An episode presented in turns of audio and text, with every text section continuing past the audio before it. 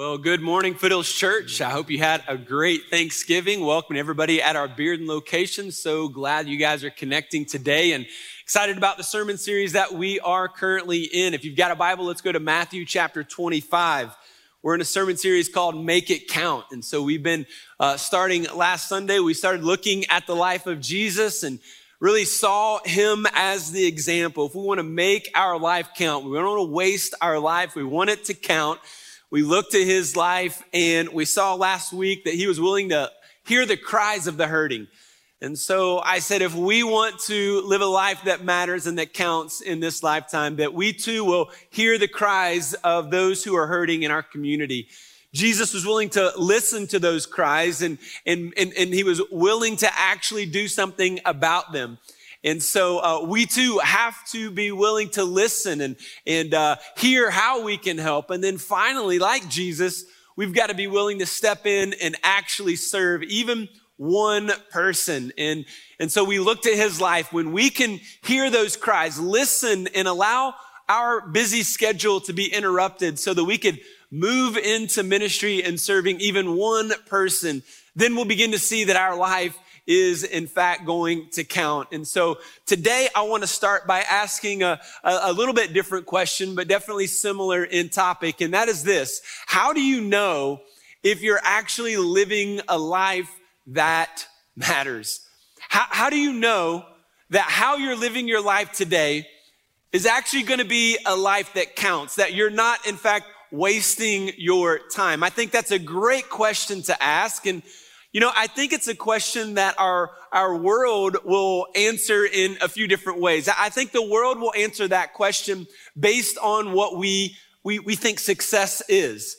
You know, we, we think success so often is how much money we make. And so we think, man, if I want my life to count, I don't want to waste it. That means that I've got to make a lot of money and I've got to earn a big income. And so we focus on making money, but chances are, everybody listening today is making more money today than you were ten years ago. But you would also say that just because you're making more money than you were ten years ago, you're not necessarily any happier than you were ten years ago, are you? Of course not, because it doesn't impact your happiness. Chances are you're making more, but chances are you still think you need a little more. That's just human nature. We always think we need more. The world is going to say that success is determined by how famous you are. And so if you want your life to matter, you've got to have a lot of followers on social media. You've got to have a blue check mark on Twitter. You've got to be famous. People have to know you. But every single one of us, we know coaches, teachers, mentors, uh, small group leaders, uh, parents who invested into our life, who made a huge impact in our life, and nobody knows who they are. And so we know that uh, being famous doesn't mean that your life counts. The world is going to say that success is measured by getting your name in the history books. And so do something that, that's going to create something that, that, that people are, are going to know about. And, and, and then your life is going to count. Be a politician, do something to, to get your name in the history books. But again, we all know people that impacted our life who aren't going to be in any history book that we read. So where do we start? How do we begin to answer this question? And I think um, the, the important thing to do is to really start with the end in mind. In fact, uh, in Stephen Covey's book, The Seven Habits of Highly Effective People, he talks about if you want your life to actually impact others around you, if you want to make a difference, then it's important to set aside significant time to begin to think about the end of your life. In other words, start with the end in mind. Think about the end of your life. Think about how you want people to remember you by. Think about the legacy you want to leave. Think about what you want people to say about you and to remember you as. And when you begin to get a clear picture of how you want to be remembered, then you can, you can rewind to the present today. And you can begin to put together a plan to begin to reach that destination and, and that goal in your life. And so I want to start today in our scripture by considering the end. In fact, in Matthew twenty-five, Jesus is talking about the end of the world, right? So this is the end of all endings. And then we step into eternal life. And so uh, kind of a, a context for this passage, uh, the disciples were asking questions about the end of the age. And they were saying, look, what, what is it going to look like, Jesus? What are the signs of the end of the world? And, and, and so Jesus starts to share that, share answers with them through giving them parables. And at the end of the day, I'll summarize it like this. Jesus is basically saying, there are some signs to look for, but you're never going to know the exact day, the exact hour. You're not going to know when it's going to happen. It's actually going to happen like a thief in the night. You're, you're not necessarily going to see it coming. And so his point is that we have to be ready. We have to stay ready. We have to live ready today because he could return at any moment. So live our life ready, following him as if he could return today. And so in Matthew twenty-five, verse thirty-one, where we're going to pick up, Jesus is talking about the final judgment, right? And so uh, a fulfillment of Daniel chapter seven, he's talking about the Son of Man coming in his glory. And so he's setting up the scene, the stage of the final judgment. This is the second coming of Christ. So let me give you and summarize this for you really quickly. Next year, we're going to do a sermon series on the uh, end times and what that's going to look like. So I'm excited about that. But today, let me give you a summary. And so uh, the second coming is not to be confused with the rapture. So the rapture, uh, we, we hear uh, and read about in First Thessalonians four and Matthew twenty-four. Jesus is talking about a, a rapture moment where those who are dead in Christ will rise first, and then those who are believers who are alive will be taken. Rapture means taken up. And so we'll be taken to be with Jesus in heaven. If you are alive, you'll be taken, and, and, and we will uh, receive a new glorified body to be in heaven. And then the seven years of tribulation happens on earth. And so Revelation, book of Revelation talks about this. And, and so this would be a pre-tribulation view is what I hold. And so uh, all Christians will be raptured out. And then seven years of tribulation will take place. This will be a very terrible, disastrous time for the world. Thousands uh, and even, even millions of people will die during this time because of earthquakes, uh, plagues, uh, meteorites falling from the sky. So after this seven years, then the second coming of Christ occurs. So think of it like this. The rapture is when Jesus returns for his saints. And then the second coming is when Jesus returns with his saints. And so that kind of helps us uh, understand rapture, being taken with him, and then coming back at the final of the, uh, the final time of this seven years is where the Battle of Armageddon will take place. And then after that battle, Jesus wins, his saints, uh, angels win, and then this scene of the final judgment takes place. And so my mentality today is to help us dial in on this passage and to say, okay, if this is what it's going to look like, if this is what the end of the end looks like, then we can, we can understand what Jesus is going to be judging us by. And then we can come back to this day right here, present time, right now, forgetting what we, what our past is like, forgetting about whatever we've done, and say, okay, from this day forward, I can live with the mindset that this is what the end is going to be. So doesn't it make sense for me, for me to reprioritize my life and, and to get things into focus? Because if that's what the end looks like, then this is what I want to get busy with today. I want to make my life count. So this is what Jesus says, beginning in verse thirty-one. He says, when the Son of Man comes in his glory and all the angels with him, that he will sit on his glorious throne. Before him will be gathered all nations. He will separate people one from another as the shepherd separates the sheep from the goats. And he will place the sheep on his right, but the goats on his left. Then the king will say to those on his right, come, you who are blessed by my Father, inherit the kingdom prepared for you from the foundation of the world. For I was hungry and you gave me food. I was thirsty and you gave me drink. I was a stranger and you welcomed me. I was naked and you clothed me. I was sick and you visited me. I was in prison and you came to me. Then the righteous will answer him saying, Lord, when did we see you hungry and feed you, or thirsty and give you drink? And when did we see you a stranger and welcome you, or naked and clothe you? And when did we see you sick or in prison and visit you?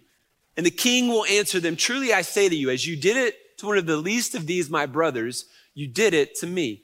Then he will say to those on his left, depart from me, you cursed, into the eternal fire, prepared for the devil and his angels. For I was hungry and you gave me no food. I was thirsty and you gave me no drink. I was a stranger and you did not welcome me. Naked and you did not clothe me. Sick and in prison and you did not visit me. Then they also will answer saying, Lord, when did we see you hungry or thirsty or a stranger or naked or sick or in prison and did not minister to you? And he will answer them saying, truly I say to you, as you did not do it to one of the least of these, you did not do it to me. And these will go away into eternal punishment, but the righteous into eternal life. Now, I want to start today with big picture understanding, right? From a thirty thousand square foot view, like this square foot, thirty thousand square, thirty thousand mile view. I'll get there. As we look at this whole passage, one of the first things I think that we need to grasp is this concept. Your time is limited. Your time is limited. So as we look at the end, we see that there is going to come a judgment. There is going to come a, fin- a finality to our life. And so your time is limited. So we're called to make the most of it. Uh, and so I think with each tick of the clock, a moment of your life is behind you. And I think the great equalizer for all of us is that our time on earth is, is, is going to end. And we hear that and we squirm a little bit and we're a little uncomfortable because we don't like to think about it or talk about it. And this could either discourage you and depress you, or it could encourage you and it actually could motivate you. And that's actually what my hope is today, that we would be motivated. And this understanding and this uh, reality would, would kick our tail into gear and we would start looking at twenty twenty-two with a different framework. And we'd be motivated to make our life count. Right? So I'm going to ask you a question, Alex, on the front row. So if I was going to give you, if I was going to say that I've got five million dollars and I'm just going to give it to you today, just as a gift, I want to bless you and your wife. I'm going to give you five million dollars. Would you receive that gift? Absolutely. one hundred percent. Wise man, right? Good, good. So, so Alex, but what if I were to say, I'll give you five million dollars, but you're not going to wake up tomorrow morning? Would you receive it then? Of course not. He wouldn't receive it. Now, none of you would receive that. You, you would welcome a five million dollars gift, right? But if the criteria for that gift is you're not going to wake up tomorrow morning, you're, you're, it's going to cost you your life, you would say, no way. Why is that? What you're saying is that tomorrow is worth more to you than five million dollars.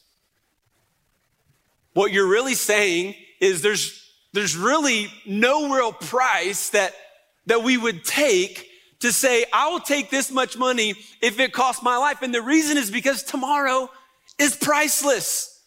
It is a gift from God. So why do we wake up with the mentality of, oh, I don't like the weather. Oh, I got to go to work. Or this is terrible. And this is negative. And this is terrible.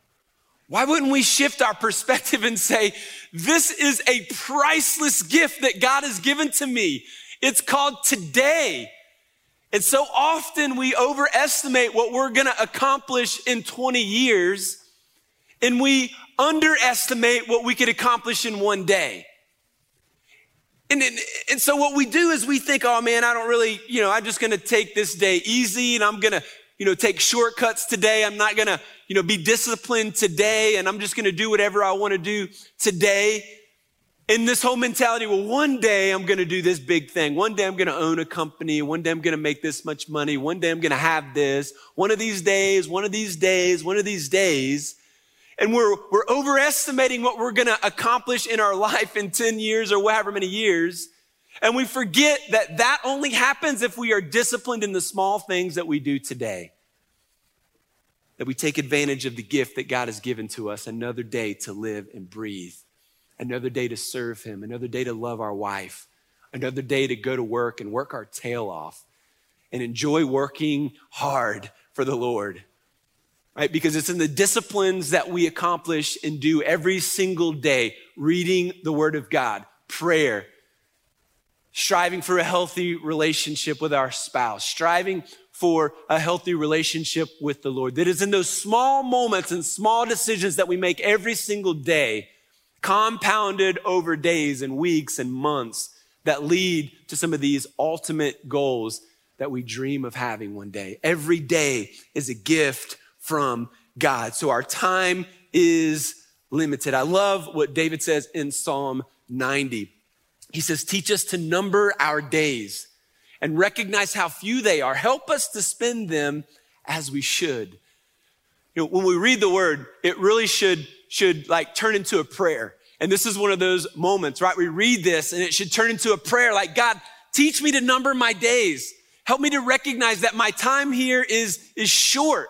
Help me to spend this time as I, I, I should and, and, and the way that you're calling me to. And we get to this point to where we begin to recognize that our time is limited, so we've got to make the most of it. We don't want to waste our life. Then in verse forty-six, he says, these will go to uh, eternal punishment, but the righteous into eternal life. So an, uh, another huge point that he's teaching us here is that everybody will live forever somewhere. Now, if you've been here for any amount of time, you've heard me say this. This is one of those life principles that we all have to understand and learn, that everybody is going to live forever somewhere.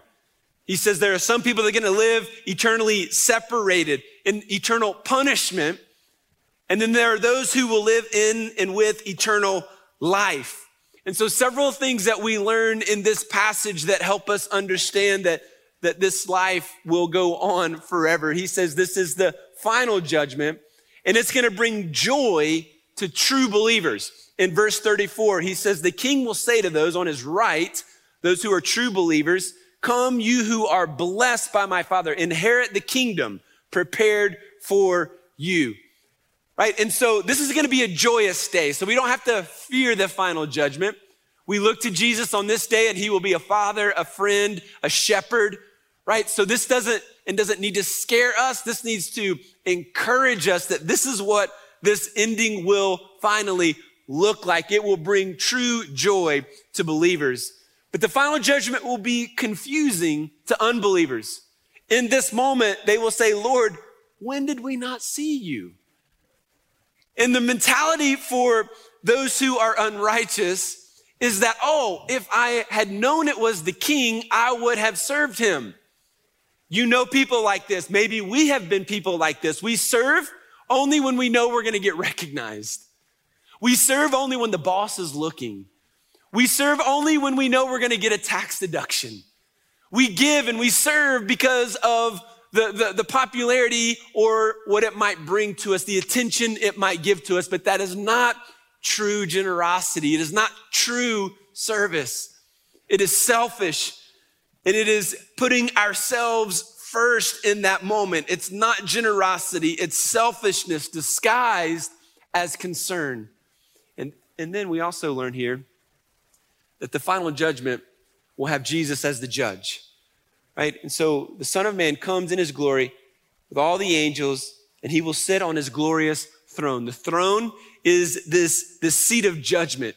The first time that Jesus comes, he came as a baby in a manger. We celebrate it in this season of Christmas, but he came to save the world. The second coming of Jesus, he will have fire in his eyes and a sword in his hand. He will be coming to judge the world. So we've got to be prepared and we have to be ready. The final judgment will have Jesus as the judge. He will divide us into two groups, those who have faith in Jesus and those who do not.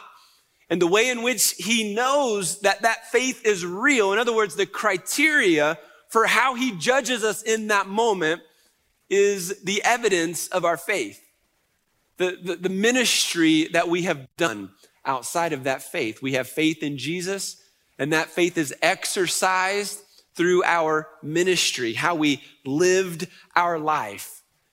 He's not going to judge you based on the narrative that you've created and the persona that you've created, the platform that you've generated on social media. Like, he's not looking at what you are presenting to the world. He knows everything that we are doing. He knows our motivations. He knows our thoughts. He knows our actions. And so our life is the evidence of that faith. And so his decision on that day is based on our faith and the evidence of that faith. So this is what the end looks like. We know we're not saved by our works, but we know that our faith in Christ is then evidenced by the work and the ministry that we actually do, right? So this is the ending. This is what the final judgment is gonna look like. So let's back up today and let's start preparing for the end. Let's start preparing for that day. That's the day that matters. As a pastor, I have a front row seat oftentimes to people who are about to die. You know, I've I've been, even my own mother, she was she was given six months to live. I've been in in in, in hospital rooms. I've been in homes where where people um, are, are are sent into hospice, and they know that this is it. And you know, nobody cares about social media. Nobody cares about, you know, accolades. Nobody cares in that situation about how much stuff they have. They care about Jesus. They care about spiritual things. They want people to pray with them. They want to read their Bible, and they want their family close to them. If that's what the end looks like, if if, if what we've read today is what the end looks like, then, then why would we allow the enemy to get us so distracted on so many different things that mean nothing to us at the end of the day? So that's the temptation that we constantly have to fight. That's the biggest battle that you're in right now. That's the biggest uh, battle that every single one of us are facing. And, and when Jesus is saying that, that your faith is gonna be evidenced by the ministry that you've had, he breaks it down into six areas. And so in six different areas, he begins to unpack what this ministry actually looks like. In verse forty, he says, as you did it to one of the least of these, my brothers, you did it unto me. Now, specifically when he says, when you did it to one of these brothers, what he's saying is a fellow believer. He's not talking about his physical brother, like his, his half-brother James. He's talking about uh, believers. And so as a church, what we're saying is like, when we are serving each other, he's saying when you are ministering to the needs of, of each other and, and, and, and to uh, believers all around the world, when you're doing it to one of the least of your brothers or sisters in Christ, you are doing it unto me. Now, of course, we're to serve those who aren't believers. That's, that's part of what our calling is. But in this passage, he's specifically saying how we are serving each other, how we are ministering to the needs of one another. And so his judgment's not based on what you said. It's going to be based on what you did. It's not just what you professed. It's what you actually practiced. In verse twenty-seven, the believers, his brothers, are saying, hey, when did we see you do this? The, the righteous didn't know it was the king. The righteous didn't know they were serving him. They didn't know how significant that moment mattered. But Jesus is making it clear, when you serve one of your brothers or sisters, it is like you are serving the king himself. And so I'll say it like this. His judgment doesn't depend on the knowledge, fame, or money we have gained, but on the help that we have given. Now, the world is gonna say, hey, you need more knowledge. Go to school, get your education, education, education, read books, get information, more information. Jesus says, it's not about the knowledge you gain. The world is gonna say, get famous and, and be famous and get people looking at you so that you can, you know, have attention and, and, and, and get people to love you. And Jesus is like, it's not about being famous, it's about making me famous. The world is gonna say gain more money because more, more money means more stuff and, and more power, and you're gonna have, you know, cool things and fun things and look at what you get to do. And Jesus says it's not about the money you gained. It's about the people that you've given to. It's the people that you've served. It's the people that you've actually helped. And so if we want like a good definition for what it means to make your life count, I'll put it to you like this. Making your life count means simply it's about caring for the needs of others. You want to ensure that on the final judgment, that last day, you get the, hey, come on in, right? Hey, well done, good and faithful servant. Then what is valuable and important for every single one of us is that we are about, first and foremost, faith in Jesus, and then allowing that faith in Jesus to lead us to care about the needs of others. That would lead us into action. In the six areas of ministry that Jesus creates and shows us here are needs that are true for every generation, no matter where you live, across the world, what color of skin, how rich or poor you are. Every single person in the world um, has these six basic needs. And so when we talk about Make It Count, M I C is, is the acronym. And so we want to multiply, we want to improve, and we want to create. Create what? Well, we want to create ministries. And so we use this passage of scripture to talk about creating ministries under the guise of these six basic needs, right? And, and, and as a pastor, my job, uh, Ephesians four, is to equip the saints for the work of the ministry, right? And so uh, doing that, um, Acts two says, for, for me, I've got to be uh, focused on prayer and the ministry of the world. So uh, ministry of the word. And so when I'm preaching, I'm equipping you. That's my, that's my primary ministry. But also as the lead pastor of this church, working with the pastors and staff of the church, we're here to create opportunities, create structure and ministries so that we as a church can be involved in the, and, and be the actual hands and feet of Jesus to the cities and communities around us and even to the ends of the earth. And so we've been building this out for several years. And so today I want to update you on the vision. I want to share some new things that Uh, are happening and cast a little vision uh, for twenty twenty-two. And so let's look at these six areas. Jesus said, I was hungry and you gave me food. According to the U S D A's latest household food insecurity in the United States report, more than thirty-five million people in the United States struggled with hunger in two thousand nineteen. It's estimated that in twenty twenty, because of the pandemic, it could be upwards of fifty million people. We actually don't even know yet.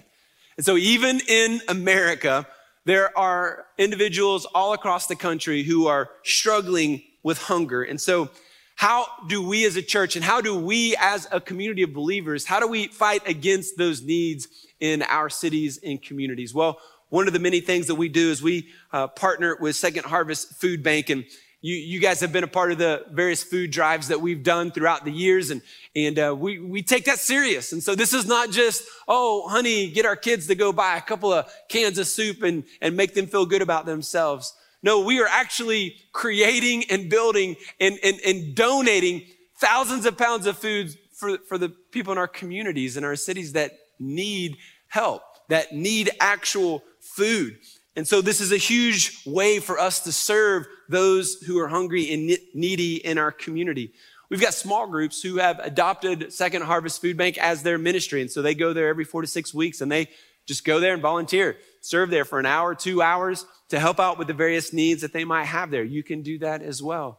We're part of a program we call Food for Kids. And so what we do as a church is we buy hundreds of pounds of food, and then small groups come in and volunteers come in and they divvy up and separate all the food, put it into individual bags, and then we ship it off to uh, local schools in the community with kids with needs. And so they get fed at school all week, but then when they go home for the weekend, they may not have that food. When they're identified, boom, right there, Food for Kids. We supply that food for them throughout the weekend. If you're part of F C, you've been doing that, right? And so these are simple ways that we are feeding those who are hungry in our community. Jesus said, I was thirsty and you gave me something to drink. According to the Global Disease Study, unsafe water is responsible for one point two million people a year and their death. one point two million people die from unsafe water all across the world. Globally, one in four people do not have access to clean water. Now, we think in the United States, oh man, there's clean water everywhere, right? We've got it. And, and, and yes, however, as a Southern Baptist church, we have something that we're a part of called Sin Relief. And the Global Disaster Relief Ministry of the S B C is something that we've been a part of. And we want to encourage you, if it's something that you can actually volunteer in, to, to look into this and, and, and, and use your gifts and talents and skills to be able to help. But every time there's a natural disaster in the country, there's hurricanes, there's tornadoes, all these things happening. You're not going to see this on the news, but Southern Baptist churches are the first responders every single time because of the network that we have together. And so what are the, what are the number one needs in every natural disaster? People need clean water. All of a sudden, water supply is gone. And so boom, there we are. serving, handing out clean water to those who are thirsty. A simple way, but a powerful way that we are doing this, and we want to encourage you to be a part of this as well. One of the updates in this area is that we've just been praying about, okay, we do this, what else can we do? I just knew there was more that, that we could do. And so as we prayed about this, um, we were excited to uh, have some folks just start coming to our church, Mark and Judy Reynolds, and they are actually a part of a ministry that goes to Central America, identifies these communities with unsafe water, and they actually build water wells and in the name of Jesus, bless people, encourage people at the same time. And so uh, as a church, we're gonna begin to partner with them, excited about how we're gonna be able to impact countries and people in those areas with clean water. Very easy and simple way to meet a, a basic need of humanity in the name of Jesus. Jesus said, I was a stranger and you welcomed me. As a church, I hope you know that our heartbeat is that we believe you belong here. And so our guest services team, whether on Wednesday nights with students or here on Sunday mornings, truly uh, embody that belief. And so no matter who you are or where you've come from, uh, that team is gonna make you uh, feel welcome. We're gonna do everything we can to meet your needs. And our journey team, who then will help you get connected through our Our, our, our journey classes and into a small group so that you can be discipled. These are great ways for you to meet this need. And another area of ministry that falls under this category is our orphan care ministry. And so uh, many of you know that uh, Governor Lee, the governor of Tennessee, has asked us to be a champion church for uh, this region uh, as far as a foster care initiative. And so partnering with him and others in the state, we want to see um, our, our, our processes and systems not only get better, but we need more people involved to be able to care for the needs of these strangers who happen to be children who need a home. And a lot of these kids end up being adopted, and there's so many needs, as I mentioned last week, but we're a church that's going to host and has been hosting foster care training.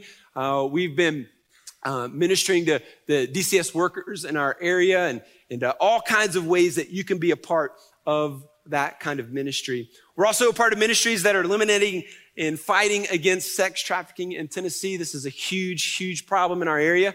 And as a church, we want to rally around those who are on the front lines, whether we're giving resources or we're giving volunteers. We want to continue that initiative. We're also sending teams to uh, refugee center in right outside of the uh, Atlanta, Georgia. Sent a team there earlier this year.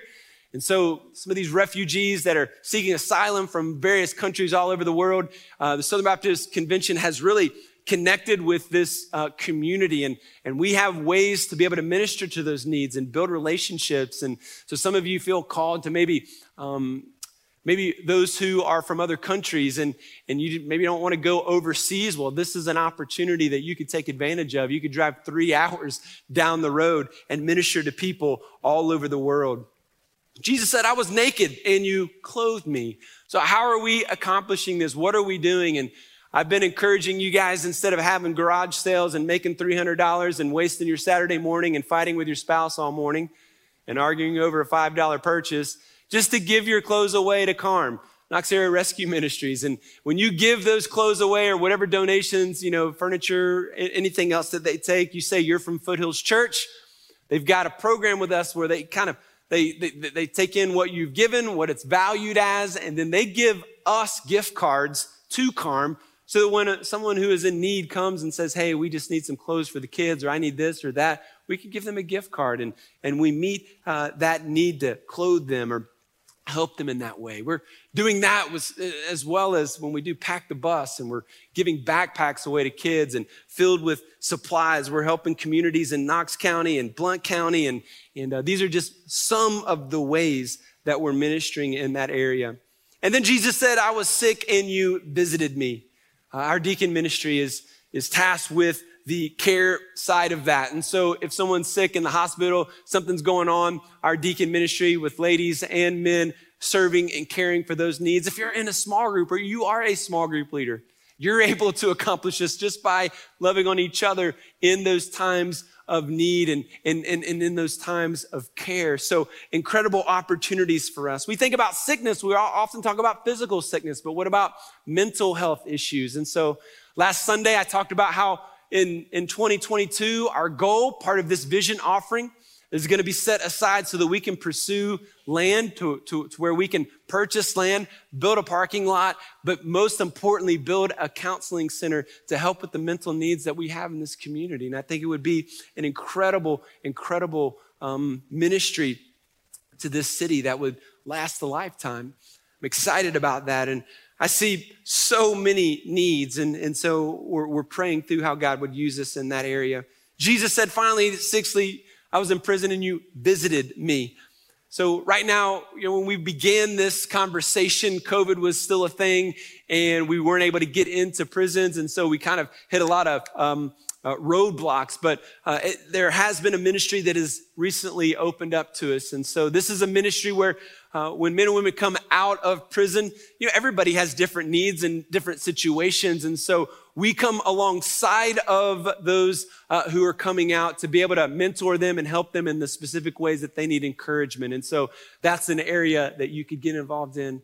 Uh, ultimate goal, I would love as a church, if we could say, Bearden, we're glad that you're here. Maryville, we're glad you're here. Uh, whatever city, we're glad you're connecting. And then whatever prison um, that we could get into, we would love to be able to actually start a church in a prison. And what better way to say, I was in prison and you visited me every single week by sending volunteers and leading us in worship and then teaching us how to live for Jesus. That would be an ultimate goal for me. So this is creating ministries, right? We're never going to stop this, but these are ways in which I wanted to update you. Next Sunday, we're going to have representatives from a lot of these different ministries here in the atrium. And so come back next Sunday. If you're on, if you're out of town, you're watching online, come back next Sunday, either at Bearden or here in Maryville and in the atrium at both locations. Lots of different people here. Uh, obviously, I can't share everything because there's so much happening, but I wanted to highlight a few to you this morning and encourage you to come back to get more information. You can also go to our website. Website has everything outlined there. And as you look at some of these things, maybe your heart's going to beat a little bit faster, you know, because that's something that you are in fact passionate about and want to step into. I don't think that in the end, Jesus is going to say, Trent, you know, you didn't do this or this or this or this on the list, right? Every day. But it's going to be one of these two things that captivate us, that we give the majority of our energy and focus on. And I think that is the important thing to understand. And so creating ministries, but the I in Make It Count stands for improved location. So you know that through the video this morning, you saw the update. We did it. We've been, we've invested financially. We were able to improve our location and it has been an incredible, incredible blessing. Our uh, baby rooms, our kids' rooms are packed and it's been awesome.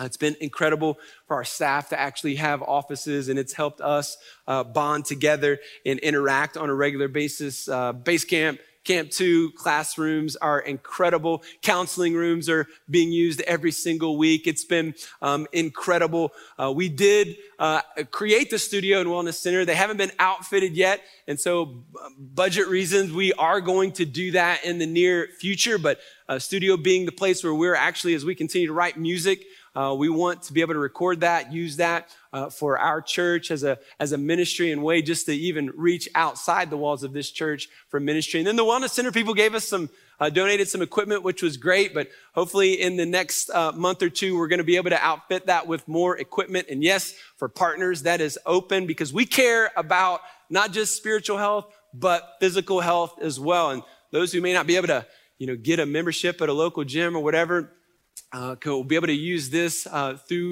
the week during office hours. And of course, our staff as well, which I think is a incredible, great, great investment. So improving location has happened. We are continuing that. And moving forward in twenty twenty-two, improving this location means land, parking, counseling center. I believe that's the direction that God is moving us to, to improve. And then lastly, today, as we wrap up, we talk about multiply locations.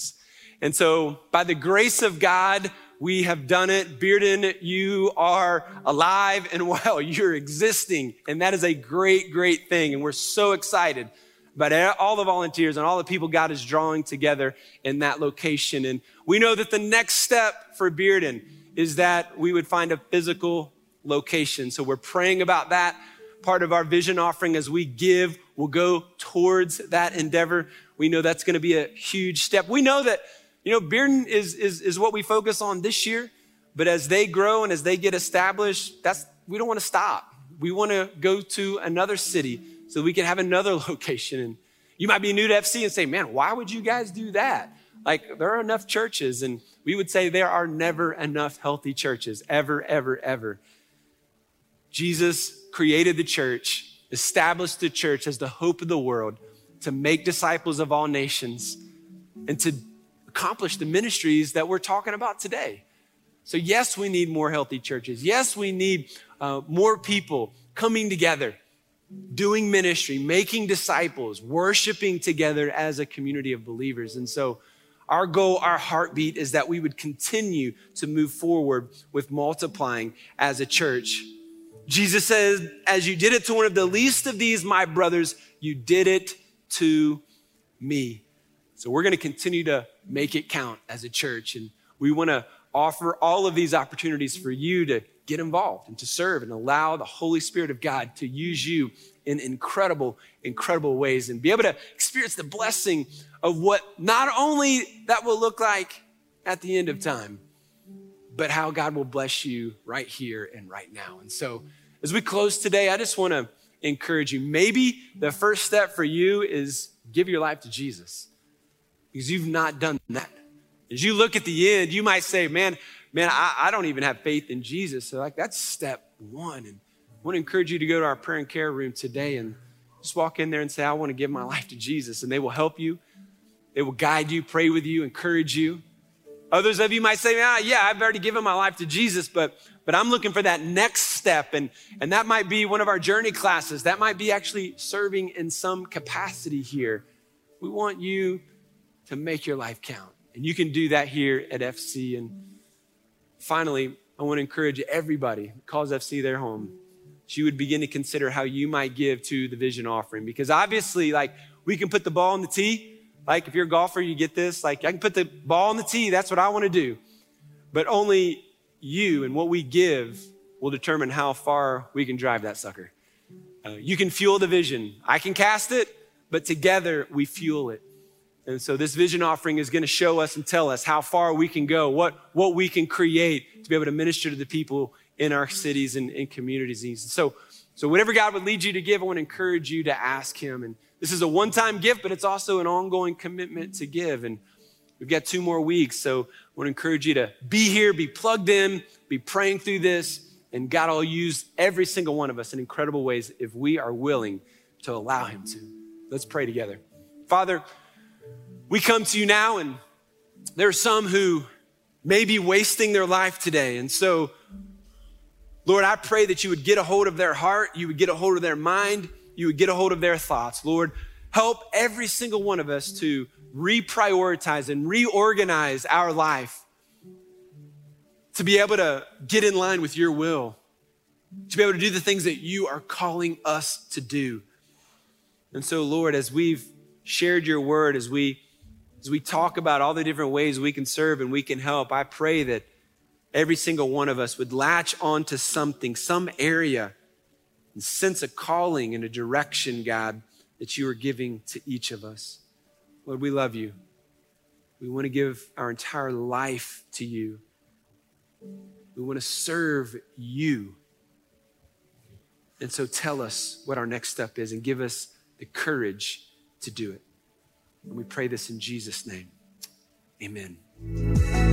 Thank you for listening to this sermon from Foothills Church. If you made a decision to follow Christ while listening today, or if you have some more questions about what that looks like, then let us know. You can text F C Decision to nine seven zero zero zero, or you can head over to foothills church dot com slash decision. We hope you have a great week.